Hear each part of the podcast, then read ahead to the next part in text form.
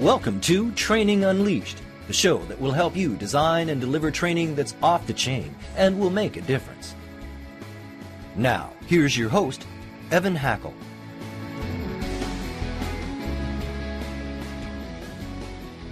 Hello, everyone, and welcome to another exciting edition of Training Unleashed.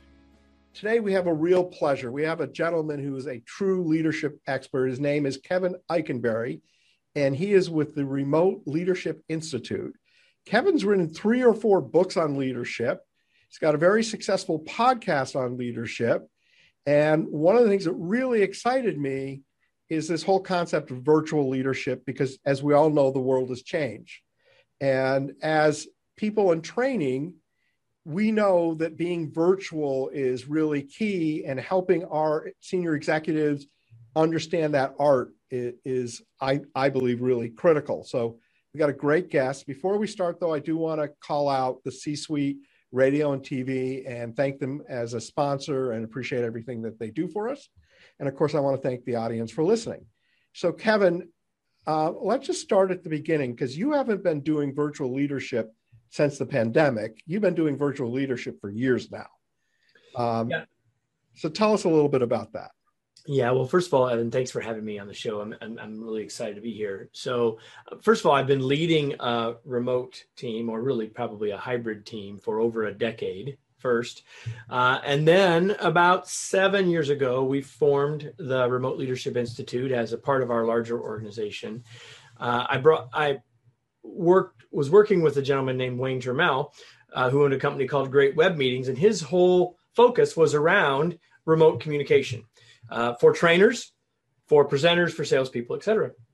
And so we brought our work together, uh, all of our leadership work, and brought that together under the umbrella of the Remote Leadership Institute. And then a couple years later, I bought his company, and so uh, and and now we've written a couple of books in this area. One called The Long Distance Leader, and then more recently, earlier this year, The Long Distance Teammate. So we've been in this space helping people for a lot longer than, as you said, a lot longer than the pandemic which which I think is great. Our our company actually has been virtual for eight years too, um, and um, so I'm actually very interested in the, the ideas and tips that you're going to share. So why don't we just start with the beginning? What are some of the foundational principles uh, an effective remote leader needs to have in terms of being good at leadership remotely? Well, I think the first thing, and, and we talk about this in in in the book. Uh, that, well, we identified a number of what we call the rules for remarkable remote leadership, and the first rule really gets at the heart of your question. And the first rule is leadership first, location second. So don't forget. A lot of times when anything changes, so this is sort of an overall principle for us as trainers. When anything changes, everyone wants to focus on the changed part. But we need to remember what didn't change. And in the case of remote leadership, way more is the same than different. And so let's not lose sight of what we already knew. So if you're training remote leaders or you or you are a remote leader, let's start by remembering what we know works. We know uh, that the roles that the things that we have to accomplish haven't changed. And so the only question is where are the nuanced changes that will help us be more successful when we don't see everybody uh, every day or or regularly, right? So I think that's the first thing is before we get to what's changed is to say, wait a minute, we already know a lot about this, Evan, and let's start there. So if we can get as trainers, if we can get people to take a breath and recognize um, what they already know. And now that we're a year plus into all of this for most people, uh, the question would be so, what have you learned in the last year that can really help you uh, moving forward. So, you know, it, it really comes down to what are the nuances that are different. And of course, it starts with what's different about the work. And what's different about the work is that we don't have incidental and accidental communication anymore. Uh, we need trust more and may have less of it. Uh, the longer we work by ourselves, the more different pressures and tensions show up for us in our work, in our lives, with our teammates. Um, and and I think it's such a huge point that we become far more insular the longer we do it. The longer we see the same four walls every day, the more we start to see our job as our work. Um, I guess I'll, I'll, close this that that question with this point, and that and that is that there's a big difference between working from home and being a remote teammate. And the longer we work from home, that's I mean, there are people now you ask them what they do, and they say, I work from home. They never ever said two years ago, Well, I work in an office. They told you what they did. so we've people have people have started to reframe it um, because they don't have all of the things that remind them and keep them clear about the fact that they're a part of something bigger than themselves. And that's that maybe at the end of the day is the single most important thing we got to work on. So is it easier or more effective to be a virtual leader than it is to be a, a in-person leader? Oh, there's an awful. You, you, and I are both consultants, right? So our favorite phrase is likely it depends. And so the answer to that question is it depends. Um, there, there are certainly some things about it that maybe can be easier, but I think overall it adds a layer of complexity. I mean, in short, I think it adds a layer of complexity. Uh, I think that some leaders probably feel like it's easier, but if they really truly feel like it's easier, they they probably have a really big blind spot. Uh, either uh, most likely that blind spot is around the importance of the team, the importance of the relationships with the team members, uh, the level of trust, sort of cultural stuff. And so if if you as a leader or if you're working with leaders that say, "Hey, this is easier," chances are they've got a big blind spot you need to help them help them look at. Um, you know, I think there are pros and cons for sure. Um, and I think that it, it's it's an art. I think you, you get to practice it and really, and I like what you said at the beginning. You need to be intentional, right? You need you can't just say, well, I'm just going to do what I always do, and I'm doing it virtually. You need to think about the medium and how and how it works. But let, let's let's just dig into it. What are the pros, and then what are the cons of working virtual? well, obviously for individuals. Oh, so for the organization, the pros, uh, of yeah. course, are that there may be some cost savings. Um, there may be some, there may be some talent retention um, advantages, especially moving forward. There's there's certainly some talent retention advantages in terms of if the spouse of a team member is leaving, moving, you don't necessarily have to lose that talent anymore, right? So there's some sort of very um, specific and tangible things from that perspective cost yeah. talent sorts of things. Um, but there are there are certainly cons right? Uh, well let's just stay with pros. So there are pros for the individual right? Which might mean shorter commute. Average american has a 27 minute commute each way. So in one way you're getting back an hour a day there may be some flexibility that is gained for individuals um, so there's some cost savings potentially for individuals. So there's a bunch of stuff on the pro side. The con side is it's, as we said earlier, I think generally speaking, harder to do it well. Collaboration can be harder to do. Communication, which is sort of always hard in an organization, is harder. Um, so uh, we could make a we could make a pretty good list on both sides. I think. You know, it's interesting for me because I've been virtual for eight years what's happened has actually hurt me because one of my key hiring benefits was I let you work virtually because people like that, right? They they like not having to spend an hour a day in their car. Um, they like the convenience if there's something they have to do and it's quick, they can do it. Uh, and now they have not that you know I no one should be held hostage at my company to be clear, but now they have a lot more opportunity opp- opportunities. So well, and the expectation for that has changed. Yeah. right. I mean, if we looked, at, you look at the data, you look at the research from two years ago, and the number one desired perk by employees was the ability to work from home part of the time. That yeah. was considered a perk. Now, not anymore. That's not a perk anymore. That's going to be considered like I ain't going to come to work for you if I can't work from home part of the time. It's no, it, it is moved from desirable to expected. Yeah. So you have four principles. We've covered one. So shall we move to principle two? Yeah, go. Tell me. I I don't. you're keeping better track than me. So where do you, where? Do, well, principle number one is don't forget you're a leader, and ground yourself in being a good leader and not and Regardless. not that that's principle one. Yeah. What's principle two? Okay. Well, uh, I now I know we were going to do four, so I go to principle number two. So principle number But two. you is- stated four.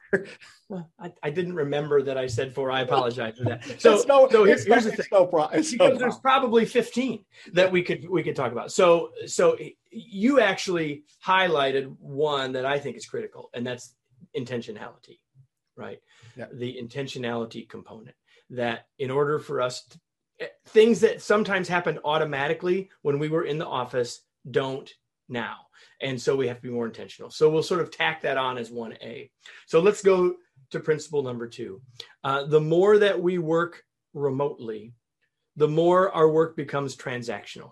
Here's an example. I work for you, right? Hey, Evan, I um, I mean, I know you're busy. I just need a second. If you can help me with this one thing, here's my question. Thanks a lot. I appreciate it. Goodbye.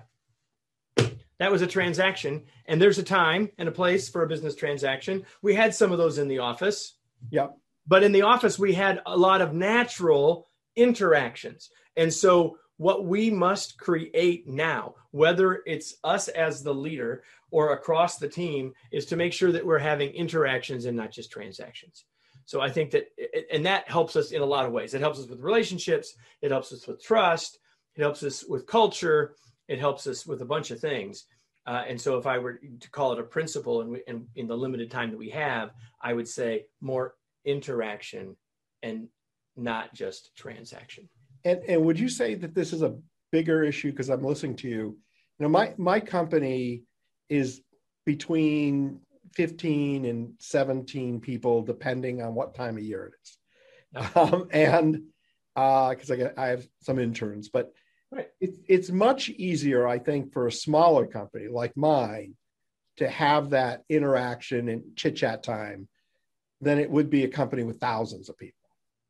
I would imagine that it's much more difficult than bigger companies. I think it all depends on the organizational culture because at the end of the day, you have a you have a company of thousands, but the people the, the number of people that people actually interact with is much less than that, right? Yeah. So so I think I, I would say it this way: it's it's easier to create a culture when you have 15 to 17 or 20 people because you have a limited sphere in which to create.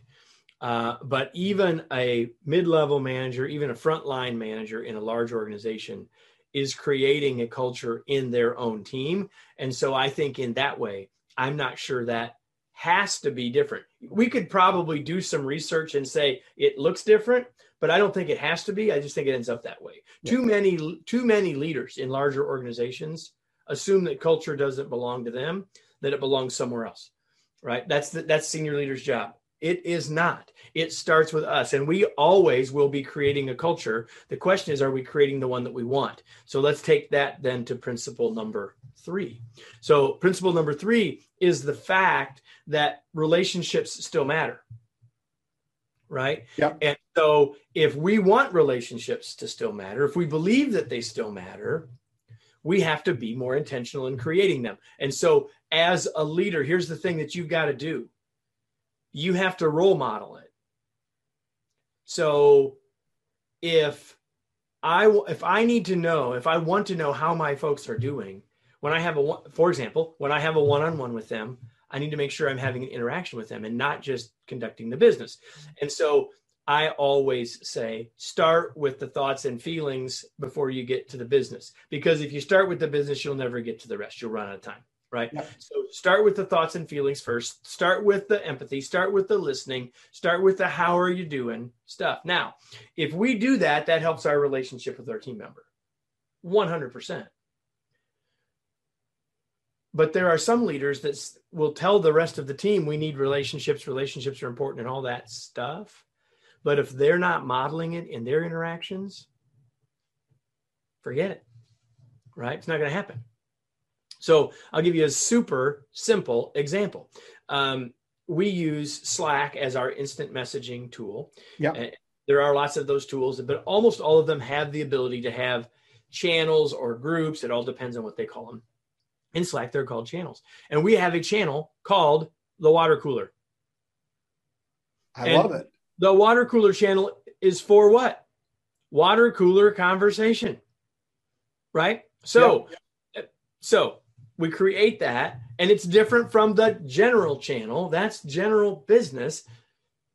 Water coolers got no business in it. So, and so if you want that to work, you need to participate in it.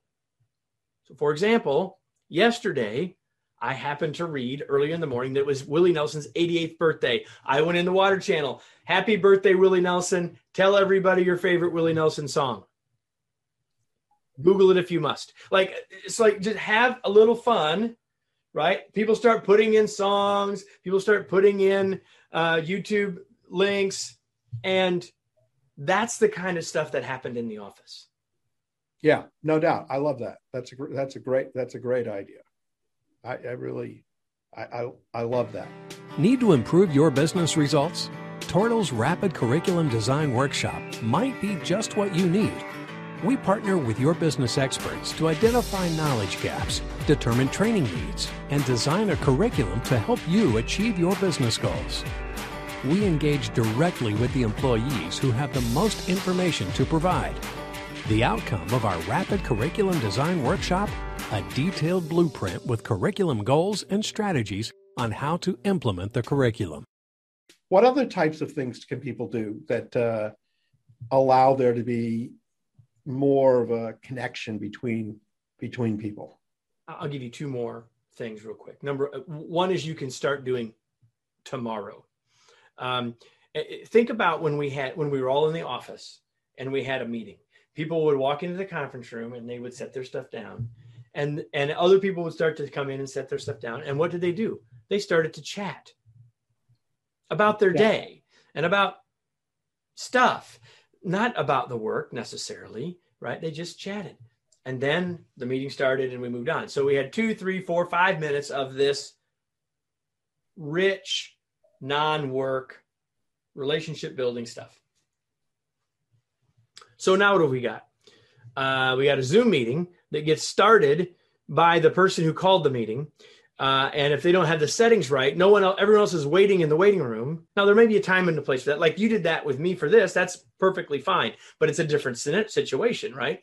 So set this set the settings so that anyone can be the one to start it, or make sure a person that's not doesn't have a meeting right up against the other meeting starts the meeting, yeah. opens the conference room door and then as the leader, as I show up, if it's my meeting, I, I try to stay out. Let that happen naturally, or or or I will or I will comment, but I don't want to take over it, take it over, and I don't want it to the meeting to start. And as much as I believe that meetings should start on time, I will tell you, Evan, that in the last, well, for us, longer than this, but certainly in the last year, um, there have been lots of times when when that that rich conversation is happening and we don't start till one or two or three minutes late because there's no way I get that back. You know, it's it's interesting you say this because not in my company, but in another organization that I'm I'm active in, yep. um, the meeting is set to start, and the person sends out a note saying, "I will be on for ten minutes, ten minutes early, for anybody that just wants to catch up on life." And those people that have time show up early and just chit chat. And those people that are super busy show up on time. And I thought that was a that you know it's, it's I, the same it's the same it's in the same vein it's a really good idea and oh by the way if you're having the meeting you should definitely get there early anyway you want to make sure your slides are going to work there's always the technology is that do i have the right microphone picked and all that stuff like you know listen you all are trainers and you guys are all in, in learning and development. And if you've ever been a trainer, you know you don't show up when it's time for training to start. You show up a half an hour ahead. And if you're really good, you've got all the other stuff done. So when the first person starts arriving, you are no longer doing your trainer prep work. You're present with the group. Same thing should be true now. There's nothing different about that. Yeah, I I I, I totally agree. Speaking of trainers, um, what advice do you give to a trainer to be effective virtually as a trainer versus being in person? Uh, so first of all, get over it because it's here and it's been here for a year and it's not going to ever probably completely go away. So you know, get over yourself about it. Uh, that's the first thing I would say. And the second thing I would say is uh, you got to learn your tools. Now, in my case, because we work with clients all over the world, I, I've got to sort of know all the tools, right? Zoom and Microsoft Teams and Adobe Connect and WebEx and all that, all that stuff. Likely, you only need to know one or maybe two. Get to know them well, and don't get to know them during the training, right? Yeah. Practice when it doesn't matter, uh, and, and and know how to set up breakout rooms if your tool allows it. And if your tool doesn't allow it, check to make sure that you've got the latest updates because every tool is going to have it if they don't yet. And some organizations don't have the version yet that allows for that. So, are you going to use polls? How do you use the chat as opposed to just the polls? There's a time to use a poll and a time to just have that happen in the chat. And there's good reasons for both. Um, how are you going to share your slides? How are you going to do collaboration? How do you replicate the flip chart? All that stuff. Like you've got to know that just like you did that in the room. And, you know, if we start using breakout rooms in the same way we did table group exercises, for example, the differences are not all that different. They really aren't. You can walk, you can you can hop between breakout rooms just like you walked around the tables. The only thing is it's a little more obvious that you're showing up like you know walking around a room i always like to try to keep my head down not make eye contact far enough away that i can hear it without being drawn in. Once you hop in you kind of are in. There's actually okay a way, too. there's actually a way you can do that in zoom. Um, there is but it's kind of it, it feels kind of creepy to me. Yeah you can have your camera off and you can have the settings set up so that people don't see cameras that are off. But i do agree with you it's a, it's a little it's a little creepy um, I just want to add one other thing because I do tons of virtual meetings, and I totally agree with you. You got to know every feature, but there are also some other products. So I use a product called Poll Everywhere, and it has all kinds of really neat ways to do prioritization, brainstorming, where you know you can see a screen and everyone, like if I'm working on like a value statement or something, everyone can put in words and it will create word art and everyone can see it uh, you can do a thing where you brainstorm and people make a list. And then once the list is there, people can up and down vote things so that you can see what ideas are good. Some ways, I, with Poll Everywhere, I actually like it better than a live meeting because there's quite a bit you can do with the technology you can't really do with a flip chart. Yeah, the uh, technology makes it easier than than counting hot dots, right? Or counting tick marks, right? So yeah, there's there's no doubt that some of that's true. And again, it all depends on what you're trying to accomplish right? And what, eh, you know, listen, all good learning starts with the learner and the learning objective, right? And as long as we keep ourselves focused on those two things, um, then we just make the platforms work. I, I, I just, I, I, think that um, this far in, right, we don't have a lot of excuses for not being pretty good at this and not everyone's doing it as much as you or I are doing it, yeah. but we don't have a lot of excuses. And, and, and if, if you're still making that excuse in your head, it's just time to buckle up and, and learn the tools. Yeah.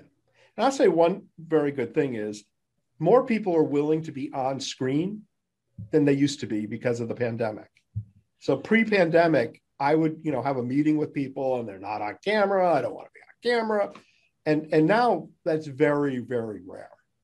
Yeah, it's it's really interesting because uh, we spent years trying to get people to, you know, uh, leaders would say, "How do I get people to turn on my cameras?" So you know, basically that, and and in about six weeks, for the most part, that all went away.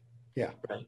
Now there are still some people that have concerns with it, and oftentimes it's more concerns about what's behind them you know showing their homes and all of that kind of stuff than anything else or, or what they're wearing or what they're wearing but of course they wore something to work like I, I have a little bit of challenge with that part like well i had someone one day say well you know i didn't want to show on my camera because i didn't like the way my hair looked uh, like a year ago would you have not come to work because I don't think so, right? So anyway, um, no, no but, yeah, no one, no one calls in. I, I'm having a bad hair day. I'm not coming to work. they put on a hat or whatever, you know. So, so I, I think that there's now the challenge is the other side, which is you know Zoom fatigue on the on the on the uh, screen too much, and I I think that it's very it's variable. I, I think there are some people that are probably using that as an excuse. And I believe it's real, right? And, and we've long been big believers in the webcam for lots of reasons, mostly because it makes the conversation richer than if we don't have it. We've got the verbal, the vocal, and the visual cues, right? But I will say this as much as I love the webcam, that the, the most forgotten communication medium since we all went remote is this thing right here. And I'm not talking about apps. I'm talking about. So he's pointing to a phone for people that are. Yes, I'm, yes, I was about ready to say that. If you're only listening, which is most of you, um, I'm I'm talking about the phone. Yeah. Use the phone for a phone. Um, it, it's way better than an email in many cases. Not in every case, but in many cases. Yeah. Excuse me. No, I, I I I totally agree with that. I, I do think that there's a tendency to go back to back to back with Zoom. And, you know, when you plan a meeting, it generally gives you 15 minute increments. And, but you don't have to, you can actually go in and change it and make it a 50 minute meeting. Um, and I, you know, I think that's, you know, a, a really good practice. And I have a scheduler that won't allow, I allow other people to schedule meetings with me. Uh, and it's extremely handy because anybody in my company can schedule a meeting with me whenever they want, sort of like an open door policy. But my schedule will not schedule two meetings back to back. It will at minimum give me a 15 minute break, um, which is important because I get to go to the bathroom. You know? Yeah. you know, when we walked between meetings, uh, we at least had time to walk past the restroom, right? So yeah. Uh, there's a lot of research that says the back to back isn't healthy, but you don't need research to know it. You know that that's true. So I'll just say a couple things about that. And one is that I'm a big believer, as you are, in the scheduling. Like, um, not every meeting needs to be 30 minutes or or an hour, right? Um, or even 15, right? Sometimes, uh, especially a one on one, might only need to be eight minutes that's fine. So I'm a big believer in if you're going to schedule the meetings. Well, I'll give you two things. First of all, for many people, I would encourage you to schedule 50 minute or 45 minute meetings rather than hour meetings because for the most part, uh, the work expands to the time allotted. Yeah, I, I totally agree. That's the first thing I would say. And the second thing I would say is we do something that seems uh, paradoxical to that is that once a month we have uh, we have meetings on, on various things, but we have one meeting a month. that's an all hands meeting for our team, and it's scheduled for 90 minutes, and the agenda is never more than 70 minutes. Why do we schedule it for 90? Here's why because at the end of a lot of meetings, people end up with action items of things they need to talk to somebody about. They are never fresher than right then. I don't have to go find time on Evan's calendar or George's calendar or Jane's calendar because they're in this meeting with me. And and I, I, I wish I had a dime for every time during our meeting say, hey, can you can you talk as soon as this meeting is over? And we can do that and not impact the rest of their calendar because it was already scheduled for 90 minutes. And we're almost never going more than 75, and we're not usually going more than 65. So, worst case, you got 20, 25 minutes back in your calendar. Best case, you got two or three things off your list that might have been lingerers yeah. So it, it's interesting. At, in our meetings, we have time at the end. We, something my partner Cordell Riley idea called good and welfare.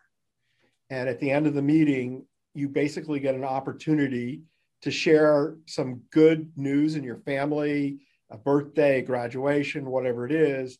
And you also get an opportunity to thank somebody else.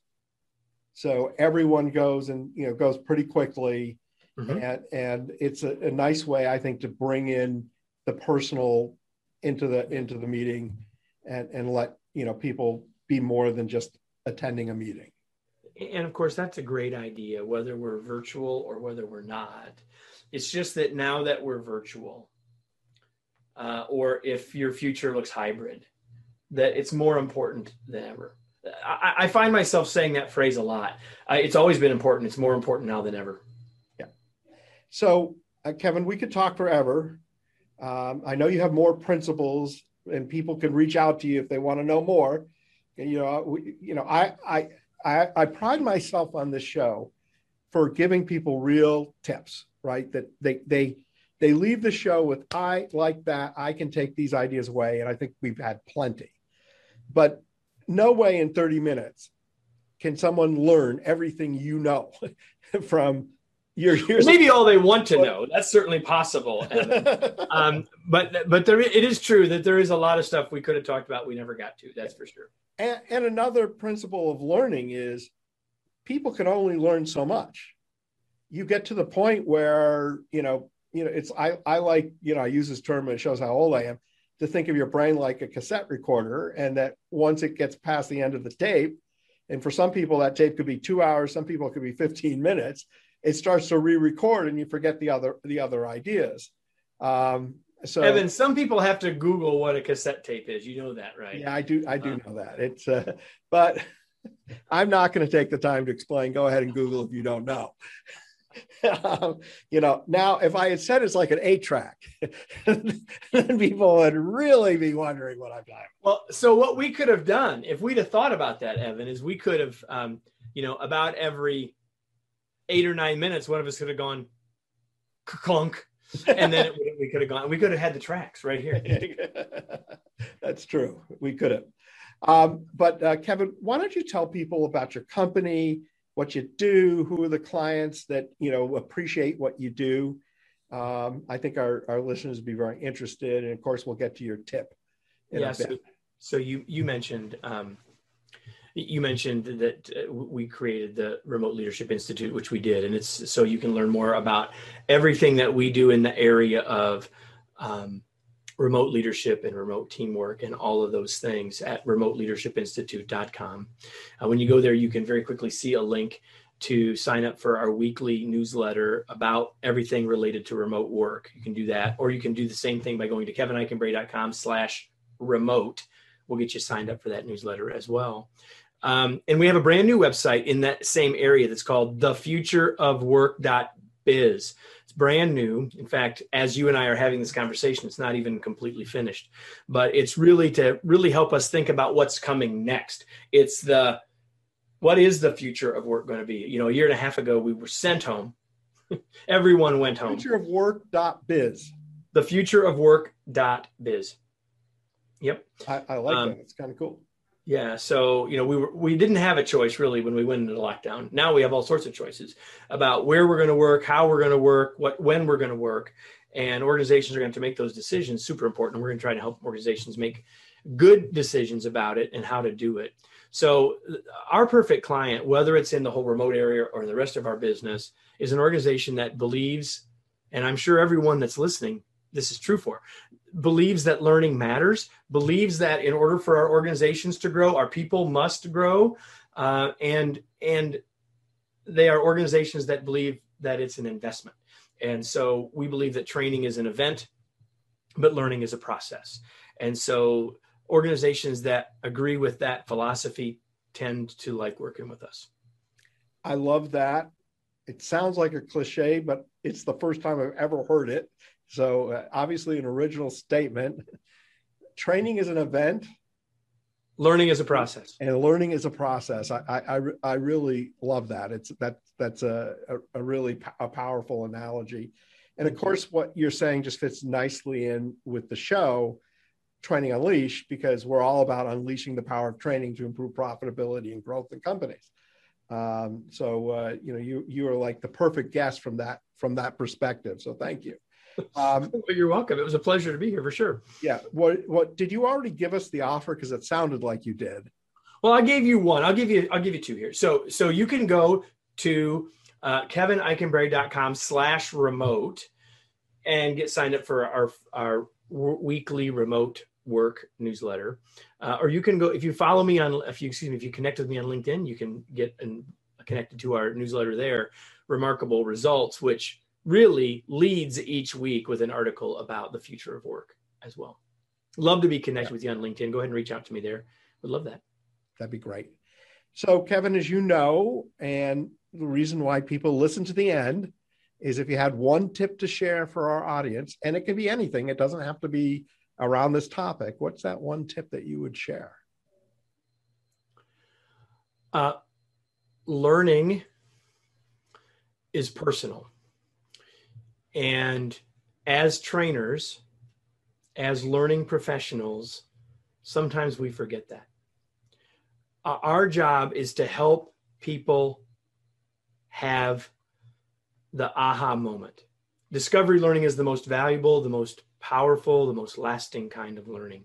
So, our job as a learning professional is to help people create that moment. And that moment is not about us, it's all about them. I love that. That's a what a what a great tip to match the theme that you really started with the whole meeting about, which is remember it's about leadership and that personal touch is about being a leader as a trainer. So thank you very much, Kevin. It's great to have you as a guest. Um, I want to thank all of our listeners. Without you, we would not have this show. I also want to again thank C Suite Radio and TV for your help and support. Um, and again, Kevin, thank you. So, oh, I forgot. Um, trainingunleashed.net is our new website. We got a new book club. So we're reading books together with the listeners of the team, and it's it's a lot of fun. There's no dedicated time. It's all online forum conversation. Really easy to do. Definitely check it out. And uh, Kevin, again, thank you. You're great, great guest, and everyone have a great day. Training Unleashed is brought to you by Tortal Training, specializing in e learning and interactive online training solutions for corporate, government, nonprofit, and franchise organizations. Tortal makes effective training easier. Just go to tortal.net to gain access to real world tools that can make a difference. That's tortal.net. T O R T A L. Tortal.net. This podcast is a part of the C Suite Radio Network. For more top business podcasts, visit c-suiteradio.com.